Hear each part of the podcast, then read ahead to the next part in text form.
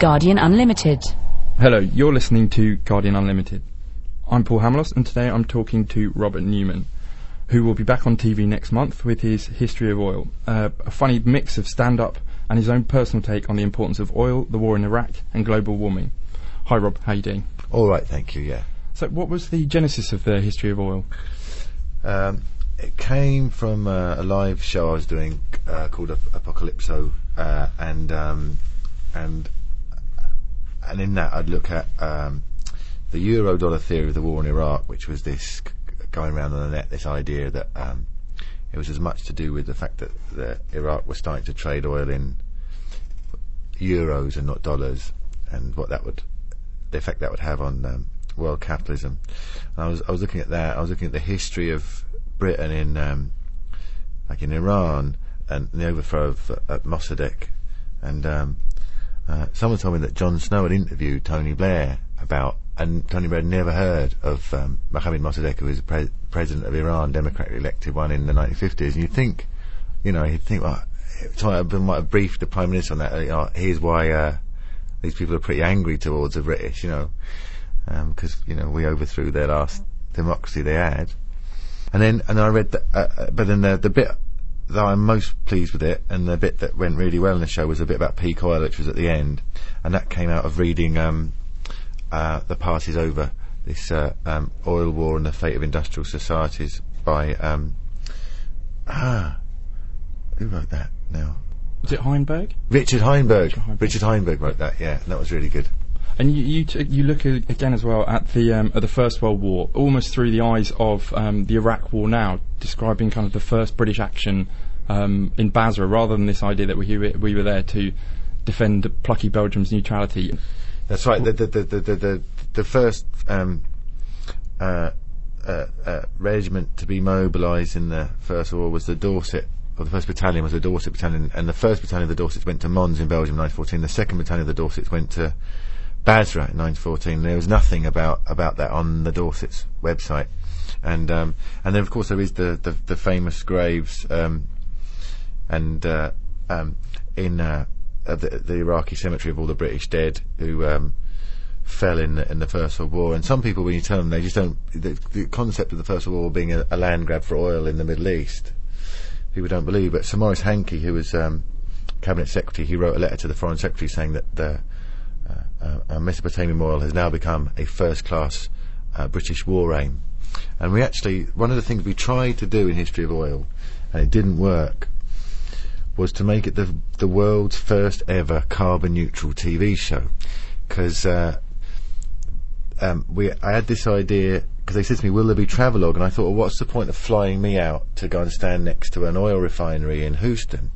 Do you know what I mean? Like on all those things where they have Michael Palin standing by this place or that place or Clive James. I said, why not just fax the script to the Mexican guy who sells burgers outside it and he can read it out? And this is one of those things that sounds like a great idea in the meeting. But when we did that, like we, like the Iraqi thing, we got this guy, uh, to, um, read out the, what it's, you know, my gags and, uh, uh, standing at the British cemetery in Iraq, and he's, he wrote back saying, "I don't need to go on the, on, on the Atkins diet now because I'm going to lose my head after I've going to, you know, after I've been on this." Um, but it just, and so we had someone in Greece, someone in Jerusalem, someone in uh, Texas, and it just it just didn't look right somehow. It just looked visually the grammar wasn't quite right. We'll have found a different way of doing that in the future. It just looked like there were correspondence on what could be any show, because everyone's seen TV now, so everyone knows the sort of news reporter type of hand gestures to make. And so, uh, so I don't know, maybe I've got to post them a hat that they wear or something, or, or like a bit of cloth that's always the same backdrop or something. It just didn't look quite right. So it was a shame, because I was really looking forward to doing, to doing, and, there- and there to be a carbon counter in the corner of the show was another idea. And then of course, and you think you've thought of everything, and then of course then the the the, the uh, second assistant cameraman arrives in his Humvee on the, the first day of recording. I thought, oh, I didn't think of that. you know. And you talk a lot as well about the connection between oil and climate change. Um, and you know, one thing that, that struck me is you know that one of the important things that um, you, um, activists for climate change need to do is kind of really enter the mainstream. And that, did you th- are you concerned that there might be a danger in, in presenting certain ideas about why the war in Iraq happened as you know, for your suggestion being that it's royal, which some might see as a conspiracy theory, and therefore a danger of kind of losing some of your audience who you really want to engage on the questions of climate change? Um, well, the, the conspiracy theory, first of all, that's just uh, like a virus that goes round. Um, people's belief in conspiracy theories is because they cannot. Uh, there's two things they can't understand how complex systems work, like capitalism, but also they, they people cannot accept the idea that no one is in control. So they'd rather there was a bad papa and a bad mama rather than no papa at all just just just ourselves, and because therefore we then have responsibility and we can change things. Um, uh, um, and and it's a question of if people thought the thing that you've just said is nuts, do they then think the thing you're saying now is nuts? And I don't know. I mean, you hope that the, each of those things uh, stands on its merits. But if you, I, I think that it's a treacherous and dangerous route, and you see NGOs go down it of saying, well, what we really think is this, but if we say, well, look, um, like like for everybody on Earth with who uh, just knows you've got to sort of have a ninety percent reduction in carbon by um, next Friday if you're serious, but you know. Uh, but then everyone gets into this terrible sort of equivocation. You can't quite, you know, that's quote not politically realistic. But then there are certain things which are not, but everything else isn't realistic in terms of physics or in terms of sort of geology or in terms of, you know, actual facts of life. You know, um, and, and that's and so we live in quite an interesting time when old-fashioned physics will start to become more important than sort of appearance and perception and you know the, the reality, isn't it? it so you know. Some and some of these ideas are quite difficult to kind of get across in a in a kind of particularly succinct way. One of the parts of the show, um, you talk about what what you describe as kind of corporate news agenda, in, and that you were asked, for example, to appear on Question Time, and you felt that you couldn't do that because you you risked looking like this kind of lone wolf anarchist. Yeah, I mean, and what, why why do you think that is? What what what what do you think um, of this kind of news agenda and the you know the difficulty for you to get your arguments across in a succinct way? Yeah, it's just that thing uh, uh, about concision. You know, if you've only got two minutes, you can only say things within a, a given framework of understanding. So, for example, people say, well, uh, we might need this many kilowatts you know, or Britain uses this many kilowatts of energy, therefore how can we supply those kilowatts of energy? And you think, well, you know, in, in, you know, without oil. So, and then they say, well, we're going to have to get nuclear. Well, suppose you don't, but that means that's only if you want to have a, just as many bright lights outside Asda and Argos as there are now. What if, but if you think, well, social change, not only in and of itself is a good thing, but is necessary now because we live in a totally unsustainable way, then, um, uh, uh, uh um, that that's going to have to change anyway. And you've been part of um, what I suppose could be loosely described as kind of anti-capitalist movement for for, for around a decade, and some of whose ideas have kind of entered the mainstream. You know, what have you seen sort of change in that movement over the over the last ten years? And, and do you think that there is now a vocabulary that at least you know the general public is quite accustomed to hearing? Wow, that's a that's a big question. I just think there are certain ideas which have suddenly got gained currency. I remember, you know, like it was a bit where the prime minister in question time didn't had never heard of the term food miles, and sort of everybody else had, and those sorts of things. But then other times you think, wow, there are still lots of people just out buying cars and, and you know and and and like at the same time like you know reading the Guardian, you think well there's a sort of consensus, but then there's also the, the, the advert, you know, for weekend flights in in Prague or Vienna, and mm-hmm. you think that's just uh, nuts. You know, that's that that kind of you know, all, the, all those uh, Jeremy Clarkson doing this this sort of publicly subsidised advert for the motor industry. Uh, completely irresponsible. You know, mm-hmm. that's just irresponsible. So you're and very wary of compromise. You don't see these kind of things as incremental. You think that there needs to be a kind of um, one doesn't want to say like a large scale awakening, but I have this kind of fear that you know we're all so entrenched in the way that we live that it will take a major event. And yeah. by the time that that major event comes, you know, it probably will be too late. The, the, the thing that makes us realise that we can't live these unsustainable lives will be the thing which, you know, is the dying of the light. Well, yeah, except major events are happening all over the world at the moment, and that is one of the reasons for that uh, change in people's consciousness that's happening anyway. But I, I personally, I'm terribly pessimistic. I'm in the strange position of not actually wanting to. Com- Sometimes I don't want to convince people of my point of view because I'm just c- convinced we're doomed and uh, and we just got to run for the hills, you know. And um, but in in the program, you talk, um, you make quite a few comparisons with um, the collapse of other societies. You know, the Mayans, the Romans, and um, you know there have been a couple of books about that in in recent years, and which sort of begs the question: you know, why why should we be any different?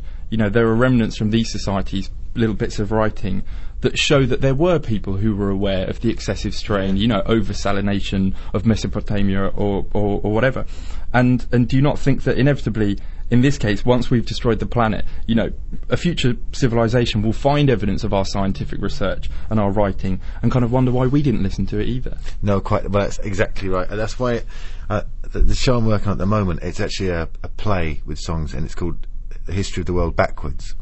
And um, so it starts in 2006 and goes goes on, and so and it's kind of so you look, can look at the uh, you know the American Indians in 1900 beginning a, a program of ethnic cleansing so ruthless there's no Europeans left on the North American landmass by 1492 and Mandela going into prison a sweet-natured Spice Girl fan and coming out an embittered terrorist uh, after his long incarceration. But the reason I was able to do one of the really interesting things about about doing the history of the world backwards is you can look at resource depletion in terms of sort of civilizations and and um, you can like there's a famous Saudi saying my father rode a camel I drive a car my son flies a jet plane his son will ride a camel. Yeah. and that's that thing is that is that is that the future is going to look very much like the past in that you know well you know there's no no more oil no long food you know uh, you know that the carrying capacity of the earth might plummet by about 4 million as was you know people will have to live closer to fields again. Um, in some ways there's good things. I mean people won't be uh, c- commuting uh, very long journeys they won't be working 40 hour weeks and uh, no one will be doing a night shift and, and these things because these will not be you know we won't have the energy to do those things um, but the idea of the energy isn't a given. That's the thing people can't get their heads around. That there's going to be less and less net energy every year. That's that's. But and so the, if we get if we get through this time, this bottleneck epoch, and come out not too traumatized, and with some you know a, majority of people still still are, are that it could be really good, because you know life would be less impersonal. But it's you know And, and you're also very keen on the idea of kind of individual action. Um, you know, the, the idea that we have to take responsibility for our, for our own, um, you know, um, carbon footprint. And so you, you probably therefore arguing that, that governments can't be the only ones who are responsible for change. It's important the governments are doing it, and, and it's important that individuals do it. There's limits on ethical consumerism, and it's an it's a party that's open to some people and not. I mean, if you live in a big food desert, you know, and the, and the only shop for two miles is an all days, unless and you might have time to organise a you know a, a a veggie box scheme co-op.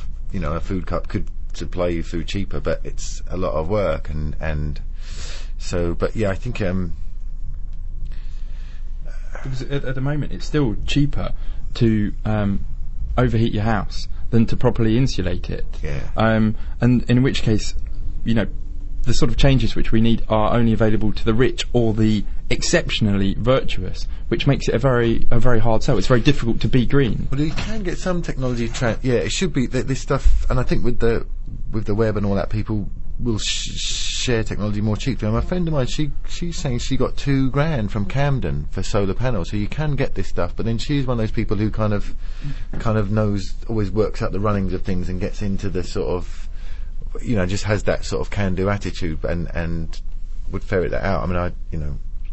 But it should there should be immediate and free technology transfer. But And, and, and as well, one of the problems seems to be that um, you know it requires a kind of level of self-denial, which is anathema to the way we live our lives at the moment. You know, so that fair product, fair trade products might be good for the producers, but they do a lot of damage being flown over here. You know, there was that big sort of trend for ecotourism. That's all well and good, but if the ecotourism's in South America, you still got to fly there. And how how do we get round that kind of that problem of self-denial? Yeah, and that's the people. I mean, like there's this movement of sort of voluntary simplicity of people just sort of having less in their lives, like you know, I don't have a telly and I don't have a, uh, uh, uh, you know, have a car and things. But and and I try only to get second hand clothes apart from underpants. But then I did have a fabulous wardrobe of designer clothes. But before I decided to make this vow, Yeah. um, It's the difference between kind of choosing to be minimalist and being poor. There are, you know, Yeah. it's, it's, it's, it's, you know, it's kind of, it seems like it's quite easy for the, for the middle class to, to make some of these sorts of decisions. Yeah, there's a lot of Mexicans living very uh, epically. they they rarely fly to Ayia for their holidays, and they uh, they don't. You know, they made the decision not to be two car families. But you know, but so so how do we kind of overcome that that that question? Because you know, it strikes me that there's this thing. I mean, particularly, you know, we haven't yet mentioned the kind of the big elephant in the room, which is China and India. The you know their increasing use of of of um, petroleum, and and it strikes me that one part of this is we're having to say to China, India, developing countries, you can't have the things we've been enjoying because they're not good for you. And how do you overcome that? there's two ways I think that can be done. Um, uh, the one way is, and it won't last for very long, but uh, as a vestige of what Britain once was, uh, is that the Asian youth, like Chinese kids from China and Japan, still come to Britain looking for advice about what is cool, and then and hopefully they'll go back and then make a sort of series of eco kung fu films or eco. You know, there'll be a new generation of sort of Chinese filmmakers and musicians who just who might just make that whole generation make it look like car ownership is the most retro kitsch rubbish Western thing. Uh, um, more practically, there are um, uh, you can make it profitable for uh, third world countries not to cut down their forests and not to pump oil.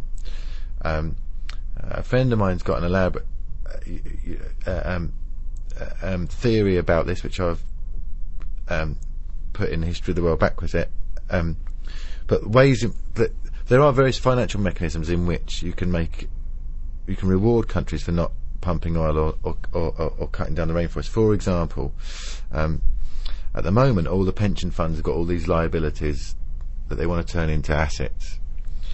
It's sort of sixty billion pound pension conundrum, and the one thing that's so valuable is government securities.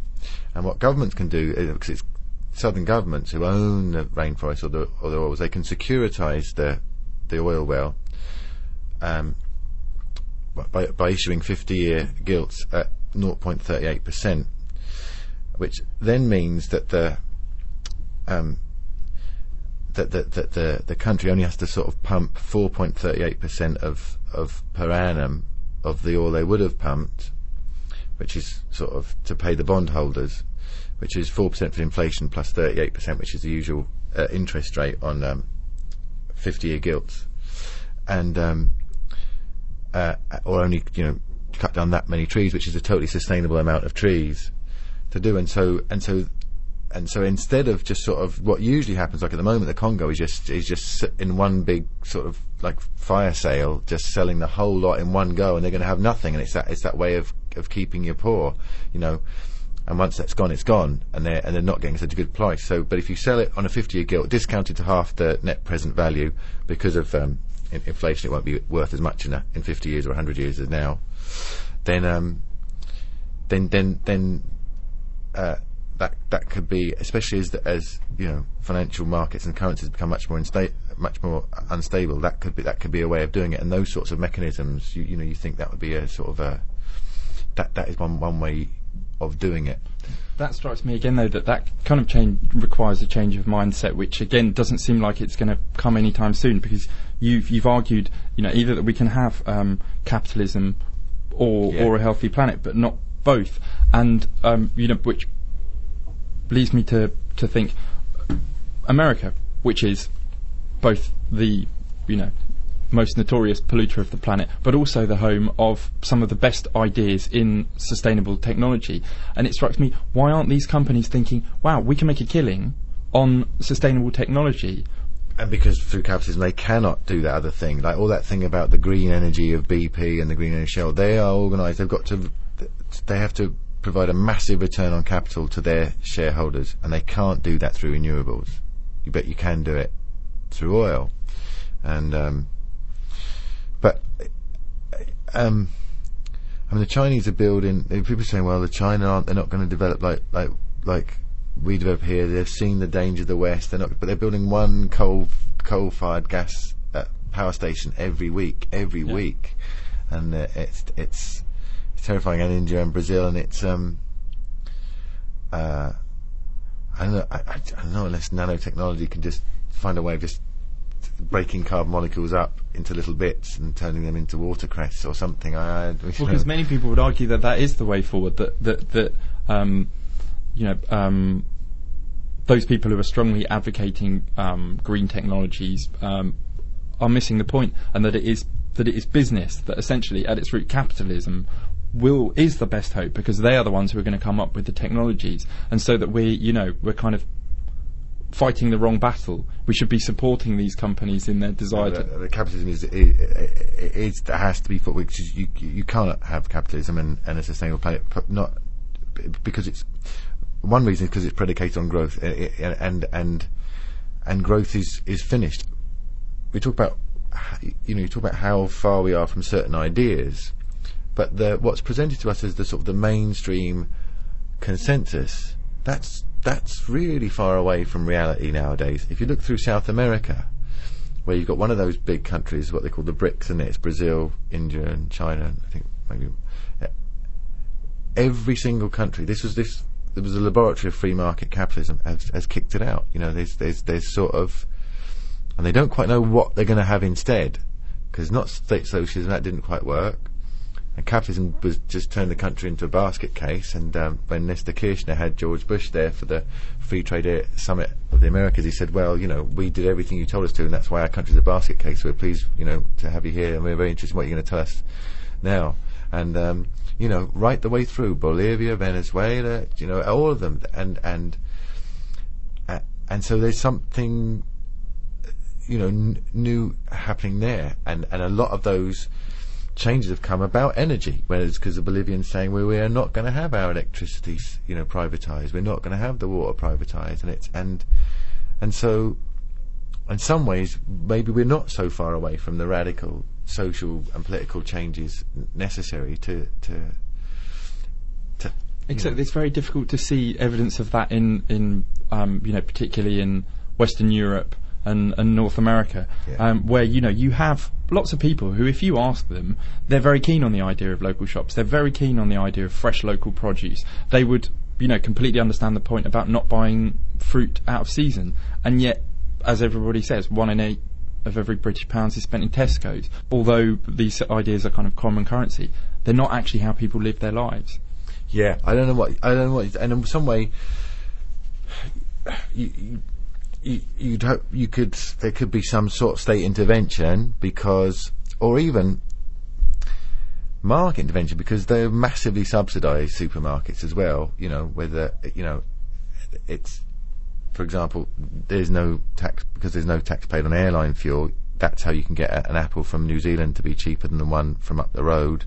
Um, you know, we're building the roads and the infrastructure and giving them, you know, and, and, and also if they're getting and subsidising the wages that the people get from the state sector, you know, they're, they're, you know, they're about, you could argue that, that every supermarket in the country, to take away all the hidden subsidies, is about as sustainable as a Stalinist tractor factory. And so, and people say, oh, well, they're natural, you know, it's what people want. It's, what- it's but it's, it's just, it, you know, it's just, it's just a certain rigged economy that's that's made it like this, and it's grown it, it's grown up, and it's got sort of fused there like a sort of a an arthritic bone, but it's not natural. But do you, do you think there will be a time um, that um, you know driving an SUV or flying short haul flights will be seen by by a mainstream audience as kind of as bad as sending children up chimneys?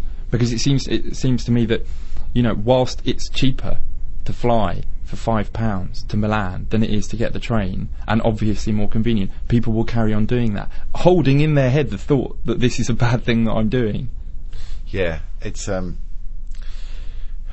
I, I, you can see a growing uh, sort of social opprobrium about people who who um, uh, are climate criminals, but um, um, it m- but that is the the conundrum. If these things are cheaper, but of course they're not cheaper because, um, you know, the, the, the, the social costs of, you know, airlines do not pay their social costs. There isn't sort of triple bottom line accounting or full cost accounting. They don't pay the ecological costs. And there again, there's massive state subsidies. You know, all these champions of the free market are massively, you know, subsidised. You know, you know, we build their airports and Yeah. and and uh, uh, you know, and it's coming out of it's coming out somewhere else. That'll be while your playing field sold off, so you can have this twelve pound flight. You know, and uh, And a lot of people um, try and solve their consciences by carbon offsetting, which you have been recently kind of particularly opposed to, um, because it's, it is this idea that it is actually not doing nothing more than salving your conscience. there's not enough money in the world to offset. Uh, airline travel. There's, you know, if you took all the money from all the treasuries of every government in the world and all the assets and all the gold and put it, it's not enough because how can you, how can you, how much will it cost to put Bangladesh on stilts? How much money were you thinking of pl- paying as a day rate the workers who are going to be hod carrying ice and snow to the top of the Kilimanjaro, which is which is predicted to lose its ice cap totally in 20 years' time?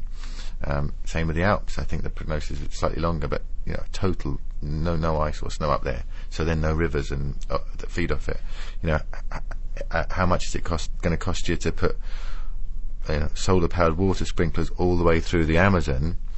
Uh, um, uh, because that's drying out now as well, and when that dries out, it's going to release all its carbon as well, and so it's it's um it's um but there's this massive denial, and it's just because everything seemed so normal for so long, and and and you look around the streets, and well, everyone's everyone's still sort of shopping and reading Heat magazine, and so I must there must be something wrong with me if I'm thinking look, it's all gonna um and, and and saying that that's that's this kind of thing about individual action that that in the end it may well come down to government action because so long as you're re- relying on individuals not to take those cheap flights, we are going to need some kind of state intervention. Yet there seems to be no impetus for this. I mean, we just had what um, Gordon Brown would like probably to describe as a green budget, but you know, and there was there was much play made of um, tax on Chelsea tractors, as they're described, SUVs or 4x4s, of which there are more in London than there are in um, rural areas in Britain. But of course, the tax amounted to something like £40 a year. And if you can afford a 4x4 in London, £40 a year is nothing to you. You know, why wasn't it? Five grand. Well, Chomsky said this thing about whenever they use the phrase politically realistic, they mean um, something that only the public wants. And what the, the public do want something that's more green, but at the moment they're maybe they don't want it enough, but also there there is this sort of weird sort of split between where the political kind of agenda's at and where reality's at and where people are at. And I think that the thing that's gonna it will be physical and geological changes in the biosphere that will actually bring those two things together, and there won't be this crazy split no more. And um, because it's the, it's they're in a sort of a narcissistic bubble, the politicians. They just you know what you know what planet they live on, and that's the other thing. You get into arguments with people, and they say, and they say, uh, "Aha! So you see, state socialism was even worse for the environment than capitalism." You know, look at the Aral Sea, and, you, and, and, and then they, they say that as if, as if that's them out of the argument. They've won the argument, as as if c- climate change was happening over there, and and you think, no, no, you live here. This is where you live as well. There is no planet B. There's no planet B. So let's say let's say you're at, you're right. All right, I totally agree with you. Right, state socialism as a definite fact was much worse.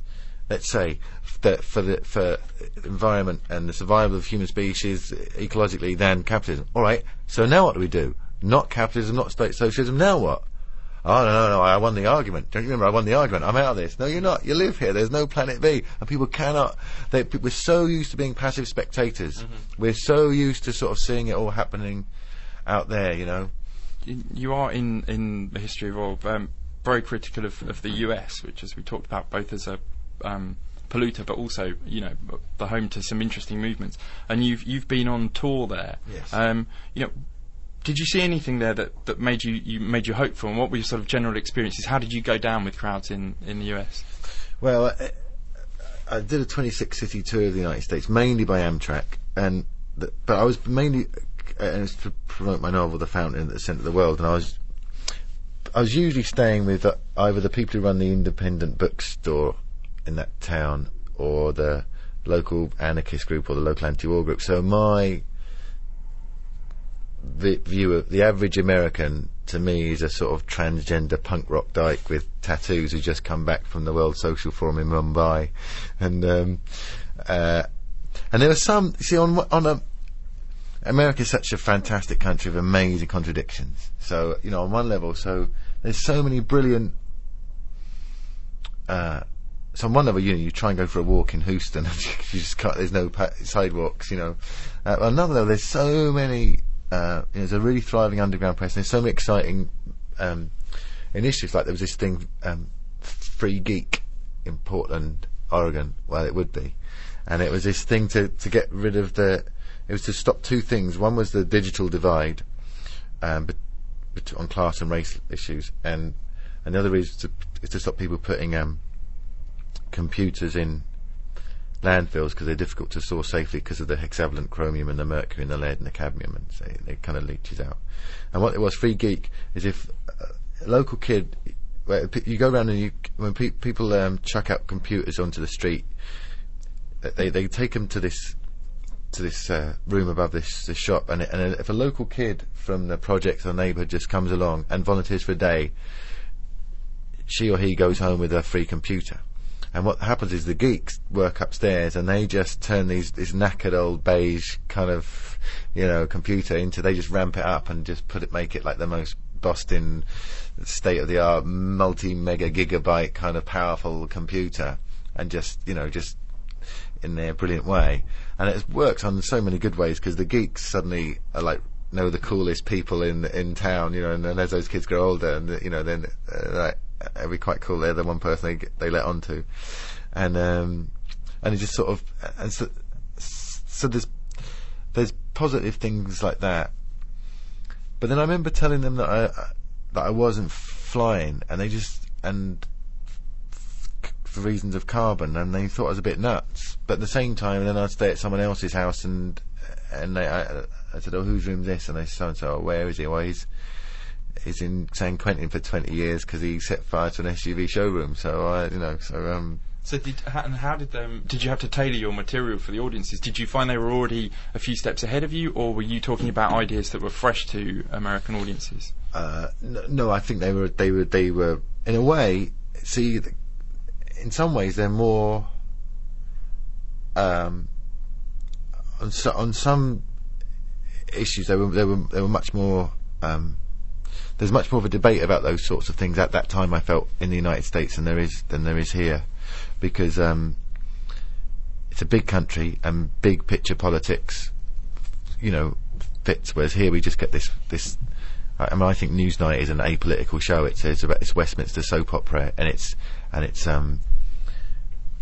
They often say, "Oh, this is quite political," meaning it's about court intrigue and little sort of. It's just this. It's it's so petty, and they, and uh, and um, and if they if you talk about anything in the big picture way, they say, "Oh, you're editorializing." Of course, it's it's you're not at Yeah. all. You're Yeah. just you're just saying, well, you know, this this is happening over here, and and it, let's look at things. Why is looking at something in a 20 year frame editorializing, and looking at something in a two hour frame not, and then it puts you in a ridiculous position. So, like in the BBC, when the, the day that the, the, the United Nations report condemning Guantanamo came out, the, the World at One led with, well, how are the UN going to defend themselves from the US's criticism of their report? That was it. That was, and you think that's just because, well, that's the most recent thing that happened to this was that the United States criticised it. No, no. The news is that they've said this is tantamount to torture. Mm-hmm. And so, and it's this sort of trivialising thing, but ma- I know, maybe it's the last throes of an old, you know, that small Yeah, picture stuff is going to go. Of, of kind of, um,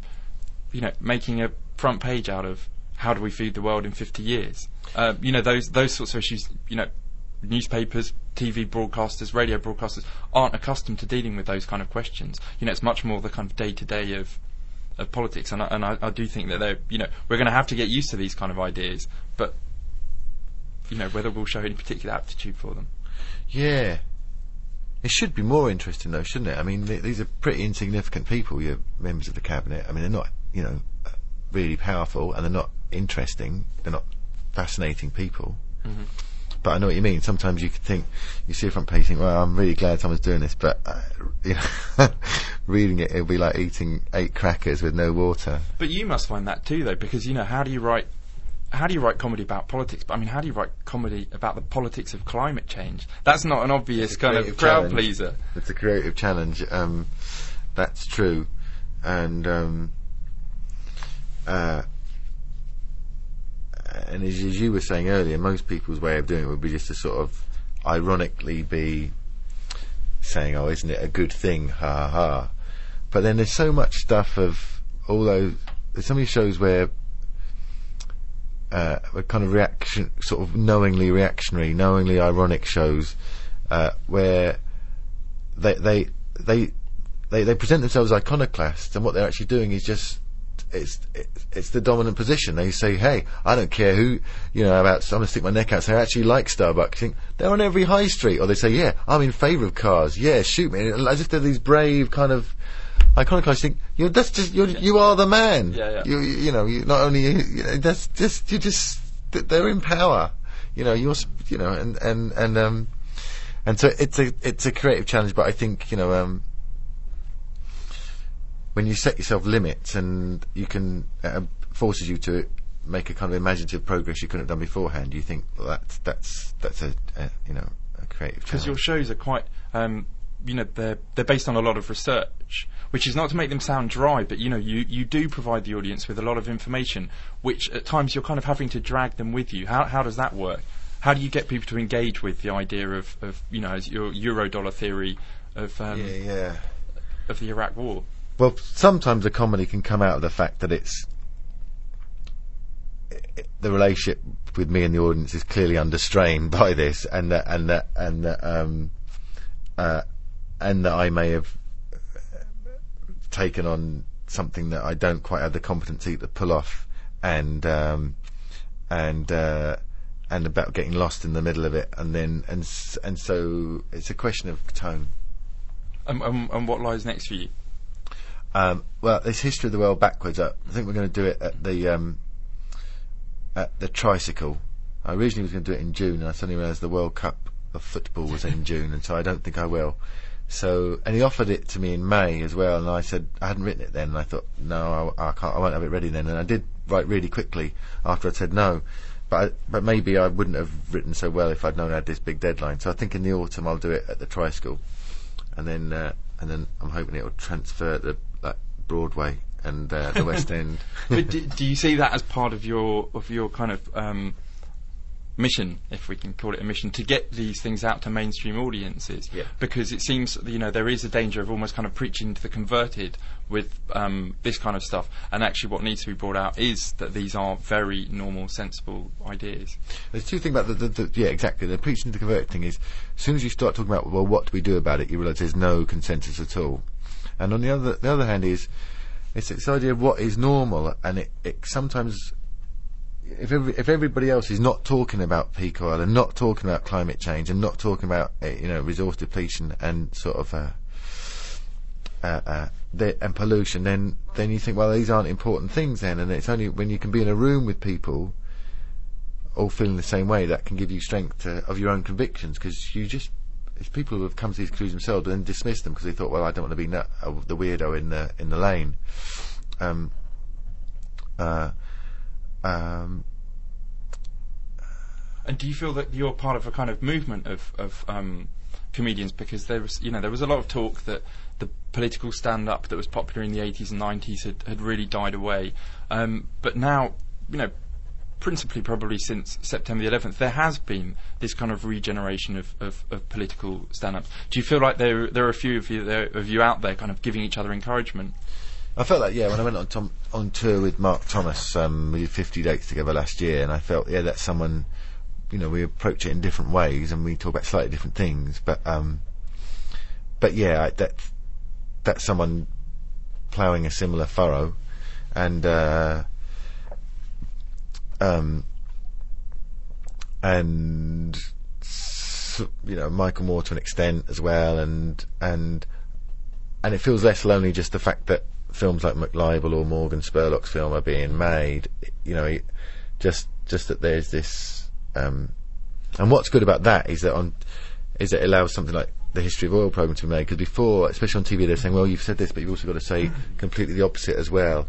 So you know, and um, and they're still doing that on on Radio Four. They still sort of say, well, here's someone speaking that climate change is happening. Here's someone. He's like one of the three people in the universe who we can find who's actually paid by an oil company to come and say it's not. Just because we've got to have, you know, you know, uh, and you know, uh, this antithesis. You think not anymore. You know what I mean? It's like you know. Would it be a bit like doing kind of football reporting and saying, you know, Everton are playing Liverpool this week, and of course in 1923, Everton lost 3-1 to Liverpool, as though that had any kind of impact or, or relevance to the, Yeah, to the yeah. current match. so but it means that you can make, make a sort of polemical program from one point of view well you know uh, um, but I don't really feel too much I do feel like I'm out on a limb doing doing my own little thing um, um, uh, um, like someone who makes curiously shaped pots in a small shop in Cornwall um, rather than being part of a movement really because I think a lot of what passes as so-called political comedy isn't really political. It's just about this sort of given agenda of it's just sort of about these sort of personalities and. Um, but at least people are having to notice the existence of an outside world nowadays. Well, Robert, thanks very much for coming in to join us. And you can join Robert out on a limb by watching his History of Oil on Wednesday, April the 12th at 9 pm on More 4. I didn't know that was when it was on until this very moment. Right, oh, that's good.